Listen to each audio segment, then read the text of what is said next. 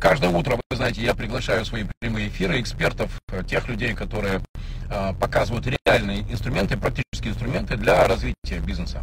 Это Константин Харский, это Андрей Игнатьев. И сегодня у меня э, человек, который, на мой взгляд, является очень не просто э, классным экспертом в маркетинге, но это еще и человек, который замечательно разбирается человеческих душах. Потому что у Сергея уникальное чувство юмора, а именно Сергея Сивцева я хочу вам сейчас показать.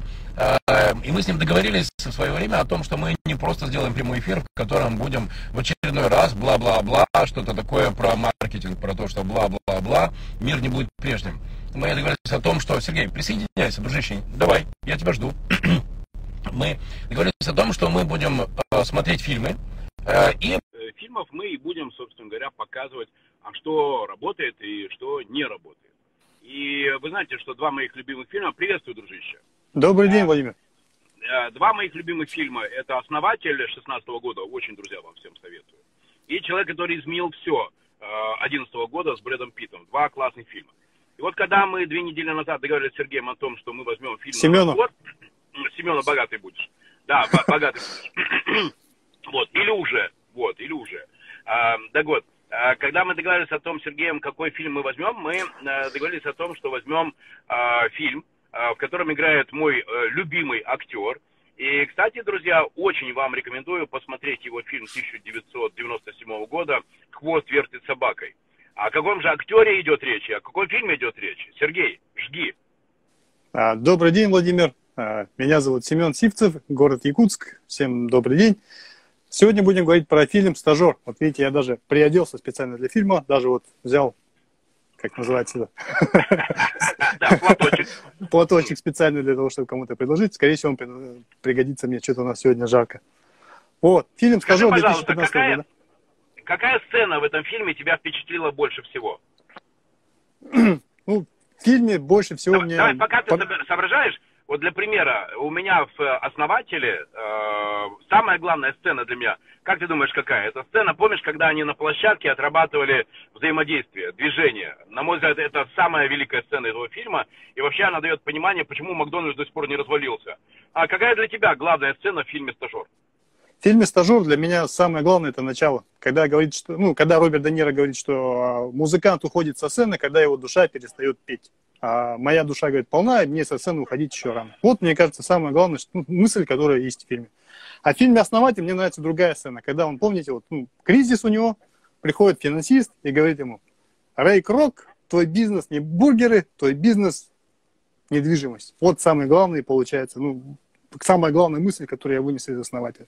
«Стажер» более приземленный, как то более сказочный фильм, более добрый, там, ну, мне нравится больше атмосфера, как там все показано, и мне он больше все-таки фильм этот э, «Стажер» мне нравится тем, что он является как бы логическим продолжением другого фильма Роберта Де Ниро «Казино».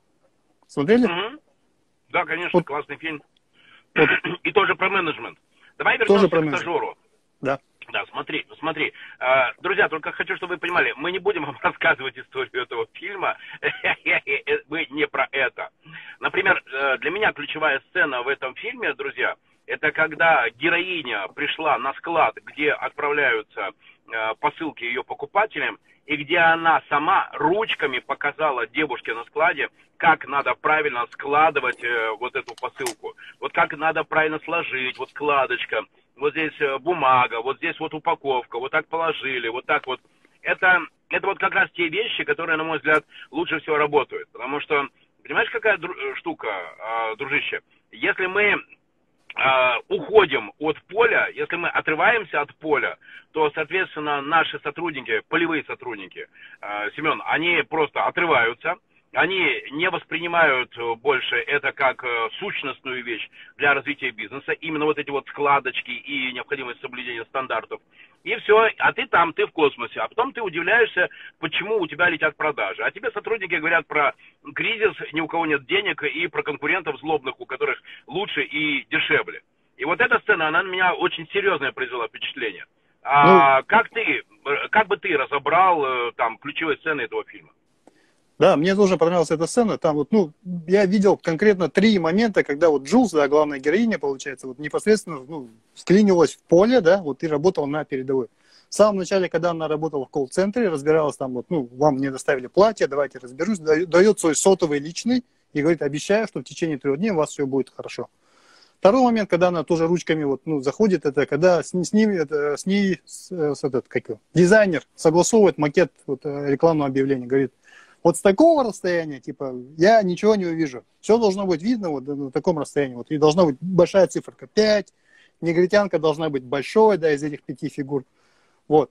И это мне показалось как достоинствами Джулс, так и ее главными недостатками. Потому что у нее же, на секундочку, 220 сотрудников. 220 сотрудников.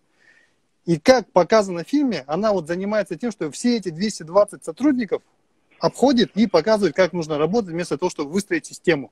Это как бы ее основная суперсила, то, что она вот очень хорошо знает, что нужно делать, и главный ее недостаток, то, что она очень слабо представляет, как это можно передать, чтобы людям, ну, это дошло. Вот, ну, согласитесь, Владимир, да, что... Да, да, она в этом фильме показана типичным стартапером, который э, все делает за всех. И как да. раз Роберт Де Ниро это тот человек, который показал ей э, азы управления. Помнишь, как вот эта барышня-ассистентка, э, которая, э, я ничего не успеваю, я не очень успеваю, при этом она ну, просто не умела элементарно планировать приоритетность своих задач. А, с другой стороны, понимаешь, какая, почему для меня именно эта сцена была важна?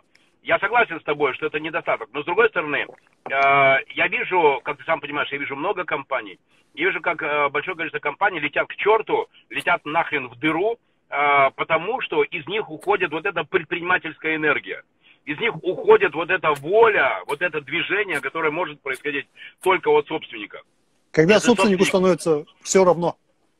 Да, да а, вот. вот это вот, знаешь, говно вот это, про пассивный доход. Вот как только собственник начинает ожидать пассивного дохода, все, это начало конца. Да. Фильм «Стажер». Фильм «Стажер». Вот тут спрашивают название фильма. Да, я согласен, да. Когда вот, вот и в самом конце Роберт Де Ниро же говорит, вот мне кажется, самое главное, что тебе не все равно, тут никому больше не будет так хотеться ну, как, развивать эту компанию, как тебе, поэтому тебе не нужен SEO. Просто, ну, только Тут ведь палка о двух концах. Можно очень быстро сгореть, да, когда вот, ну, сам всем занимаешься, получается. И другая крайность, когда вот все равно. Вот две крайности. Вот. Либо заниматься всем, да, 220 сотрудников пинать по заднице, грубо говоря, да, рукосуничать каждый раз. И вторая крайность, сказать, а, занимайтесь чем хотите, я пойду там смузи попью, да, это вот две крайности. Ну, я надеюсь, Роберт Даниро покажет ей, как нужно делегировать, как ставить задачи, да, как вот, ну, идти, возможно, на компромиссы некоторые, чтобы чуть-чуть себе разгрузить, получается, время. Потому что основная мысль фильма, как мне кажется, что фильма «Казино», что фильма «Стажер», то, что их объединяет, это то, что жизнь с трудоголиком все равно, что жизнь с алкоголиком. Согласен со мной? Нет. Я Нет? Скажу почему. Да. Не, ну это нормально, слушай, у тебя своя точка ну, зрения, да, у тебя да. своя точка зрения, да. И, и, кстати, истина не, не посередине ни хрена, нет. Она, ни хрена, она, да. А, она и у тебя, и у меня. Мир такой. А, так вот, а вот знаешь что, я абсолютно согласен, что надо систематизировать, но я также твердо убежден в том, что владелец должен пронзать компанию снизу доверху постоянно.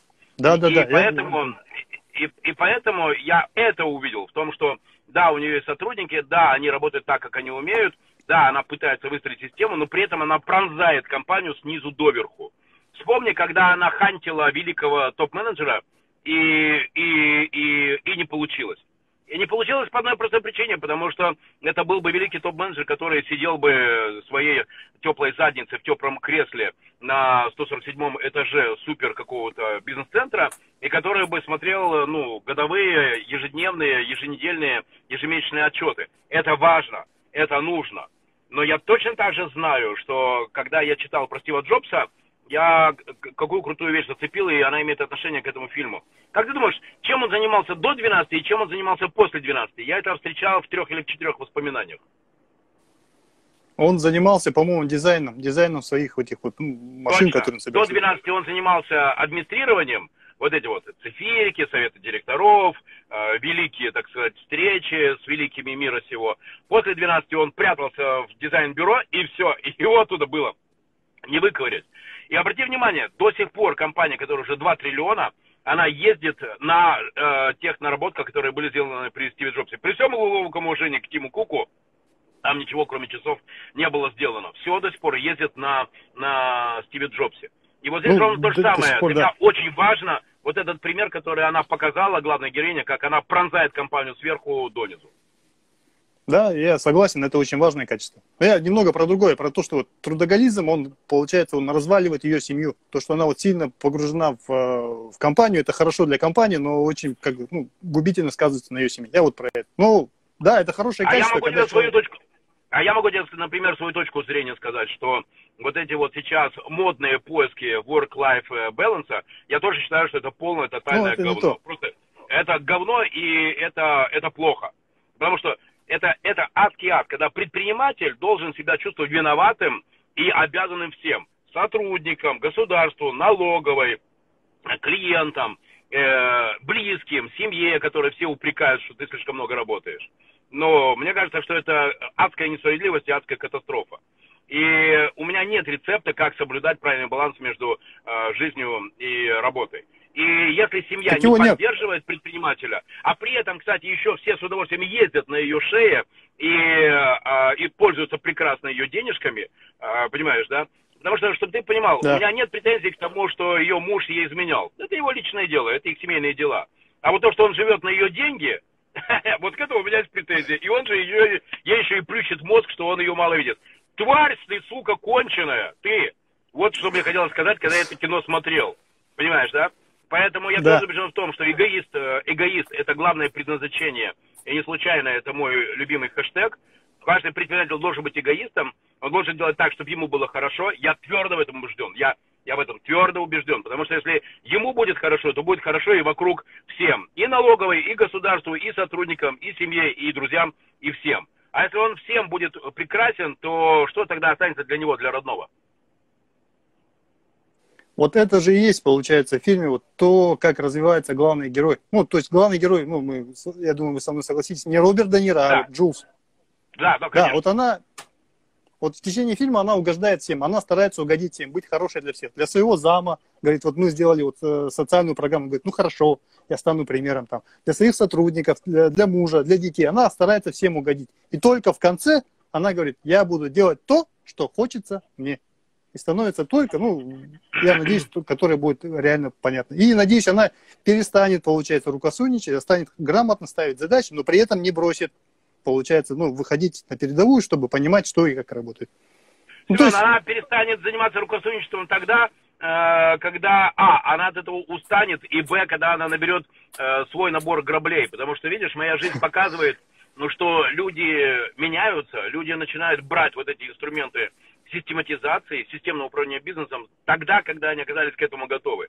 Тогда, когда они уже ну, устали от этого самого, как ты называешь, рукосуничества. И нет рецептов, что это должно произойти на второй день после создания компании, на 122 или на 322. Это у каждого происходит индивидуально. Да, согласен. Да, такая ситуация может быть. Ну, и, и хочешь, это как бы пример? вначале... Да, да. Хочешь пример? А да, да, ты конечно. есть такой пример. Вот и я есть такой пример. Потому что, ну, просто я старше тебя в два с половиной раза, но похоже, что у нас с тобой одинаковый подход. Потому что я так наелся вот этих вот граблей с глубоко уважаемой э, командой. Если ты посмотришь 3-4 года назад мои видео в YouTube и сейчас, то ты увидишь две большие разницы. Э, то, что я раньше говорил, команда это все, нет конкуренции продуктов, есть конкуренция команды, то сейчас моя главная позиция, что лучшая команда это отсутствие команды. И похоже, Семен, ты идешь по тому же пути. Потому что что-то мне подсказывает, что у тебя за спиной нет э, 17 сотрудников, которые там воронка, скрипты, процессы, ла-ла-ла. Или я не прав? Нет, совершенно прав. Лучшая команда, отсутствие команды. Так и лучший маркетинг, отсутствие маркетинга. Лучшие продажи, когда продаж нет. Это вот идеальная и, ситуация. Точно, и поэтому, когда мы с тобой встречались, мы и говорили именно про повышение среднего чека. Для того, чтобы повысить средний чек, нужно повышать ценность. И это как раз то, чем занималась главная героиня этого фильма. Она повышала ценность и руками в том числе. Да, вот она вот, ну, привносит то, что получается, и делает ее продукт уникальным. Вот ее личные отношения. Ее личные отношения, вот насколько мы видим из фильма, получается, есть главное уникальное торговое предложение, по, ну, по которому выбирают вот этот сайт, а не какой-то другой. У нее очень ну, хорошие да. показатели конверсии, да всего лишь ну, 60% человек идут дальше глав, главной страницы. Вот это хороший показатель. 60%, да. Две с половиной тысячи лайков в Инстаграме тоже хороший показатель. Ну, объективно, если брать, да, вот. И них это рекорд, все хорошо получается. Вот других цифр я не заметил. Вот единственное, что мне не понравилось, не понравилось в фильме, это вот те реальные проблемы, с которыми она столкнулась, не показаны, как решились. Вот нашли у нее клопа, да, на, на складе, и пришлось вернуть какое-то количество товара на склад. Как они это разрулили? Или вот сломался у них зум, и продажи упали на 22% за 2 часа тоже вот не показано, как это решено. Вот, вот эти вот недостатки фильма, да, вот когда я их смотрел в первый раз, вот они задвинули вот этот фильм куда-то далеко за границами его подсознания, потому что я подумал, ну какая-то сказка, ё-моё, о чем это фильм вообще? Ну, тут не показано, главное, какие-то сопли размазывают, и только сейчас, только в этом году, когда вы мне его порекомендовали посмотреть, я его пересмотрел по-другому и начал видеть в нем уже, ну, более какие-то другие детали, которые вот показать, что фильм на самом деле довольно-таки ценный. Супер. Э, все спрашивают, друзья, стажер, стажер, стажер, фильм стажер. А, а, Семен, ты знаешь мою любимую пословицу? Если фортепиано спряталось в кустах, то оно обязательно однажды должно что? Выстрелить. Итак, друзья, прямо сейчас выбирайте, а, какой из двух фильмов а, мы в следующем нашем разборе возьмем. А, фильм, который, витрину, да, витрину, афишу, которую вы видите за спиной Семена, «Форд против Феррари», да, или вторую серию первого сезона э, Черного зеркала. Вторая серия первого сезона Черного зеркала. Друзья, выбирайте, что смотрим, что мы разбираем с Семеном в следующий раз. Мы будем продолжать серию таких разборов фильмов о бизнесе.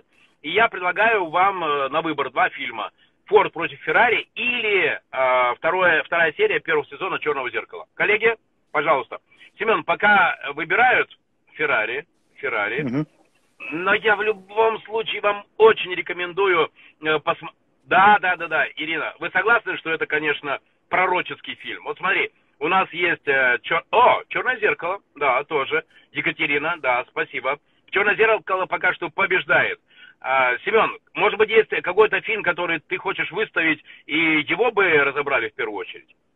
А, мне нравится очень фильм «Список Шиндлера». То есть мне нравятся фильмы не там, где про успех, да, а фильмы, в которых есть неуспех. Потому что успех, ну, как-то меньше учит, чем неудача. Мне кажется, все-таки вот, ну, неудачи разбирать как намного более продуктивно, более эффективно, чем разбирать какие-то истории успеха. Потому что успех это, ну, это более редкое явление, чем неуспех. А ты думаешь, Шиндлер был неуспешен в своем проекте? Да, он же провалил его. То есть список проект Шиндлера? Его, список Шиндлера, да. Его проект по производству завода, вот он провалился. А проект по спасению евреев, это же был не его проект. Вспомните фильм. Это же был проект Ицхака Штерна, его бухгалтера. Если бы не Ицхак Штерн, получается, Шиндлер бы никогда не подписался под этот список. Это была та спасительная соломинка, за которую он уцепился в середине войны. В середине войны. Ведь тот самый перелом в нем же произошел, когда он увидел, что нацисты сжигают трупы. Он увидел ту маленькую девочку, которую он видел, когда вот, ну, в красном платье, помните этот эпизод, да, ходит по Кракову, получается. Он ее увидел, как ее сжигают, ее труп. И тогда у него случился перелом. Он понял, что богатство его потянут вниз. Он станет в одну когорту с нацистскими преступниками, и его убьют со всеми остальными, если он, получается, что-то не предпримет прямо сейчас. И только в этот момент он включился, в, получается, в проект своего бухгалтера по спасению людей. И именно тогда он понял, что вот его единственный шанс – это спасти как можно больше евреев, чтобы его после войны не признали этим, нацистским преступником. Потому что все принципы нацистского преступника он сам озвучил. У него был завод, на котором трудились рабы. Он, получается, финансировал там нацистов, он состоял в нацистской партии. И так далее. Все признаки нацистского преступника. Его должны были убить, вот, ну, казнить вот на, на соседней, получается, виселице рядом с Самоном Детом, если бы он не сделал то, что сделал. Так что я считаю, что Оскар Шиндлер провалил свой главный проект и помог в проекте своего бухгалтера. Неожиданный взгляд. То есть даже последняя сцена, когда он смотрит на свое кольцо и говорит о том, что это кольцо могло бы еще спасти людей, даже эта сцена, ну, не впечатляет. Вы не поверили ему? Я ему поверил в 94 году, когда я в первом классе смотрел этот фильм, я думал, о, какой классный фильм. Но когда я его пересмотрел, стал чуть-чуть более циником, я понял, что главная суперспособность Оскара Шиндлера в чем? В том, что он умеет располагать к себе людей. Он умеет располагать себе людей. И он всегда произносит то, что от него хотят услышать. Вот его основная, получается, суперсила, благодаря которой он получил деньги, получил связи, получил заказы и получил, получать своих евреев и смог их освободить. Без этой суперсилы он бы давно бы, давным-давно был бы либо банкротом, либо трупом. Так что, То есть вы возможно... в нем как раз э, проявление главной компетенции 21 века – это управление эмоциональным интеллектом. Семен, да? давайте об этом поговорим. Мне интересно, это вызов. Диаметрально противоположную точку зрения исповедую. Ну, обсудим, интересно. Итак, друзья, э, есть э, три фильма, которые мы уже точно будем обсуждать. Первый – «Феррари против Форда». Второй – это вторая серия первого сезона «Черного зеркала» и список Шиндлера – Семен, выбирайте, с какого начнем? Ну, мне, получается, нравится, как э, Форд против Феррари, вот тот свежий фильм, который мне, ну, последний фильм, который мне больше всего понравился. Из 2019 Хорошо. года, вот он нравится больше да. всего. Друзья, все, На втором месте анонсов. Вот это Форд против, э, Форд против Феррари, список Шиндлера и Черное зеркало я, к сожалению, не смотрел еще. Но обещаю себе. А посмотрите, Друзья, именно вторая серия первого сезона Черного зеркала. Посмотрите. Думаю, для, ваш, для вас, для многих это будет э, ведро холодной воды. Вот это будет челлендж, вот это будет вызов. Ну супер, Семен, разность точек зрения для меня, наверное, самое главное, э, что в наших эфирах я нахожу. Спасибо вам большое. И, друзья, следите за анонсами. Э, в следующем э, эфире с Семеном Сивцевым, супермаркетологом, как он про себя говорит, самый неуспешный маркетолог Якутии – Э, э, на самом деле мира. гениальный мозг мира, мира. самый да, гениальный мозг с уникальным чувством юмора.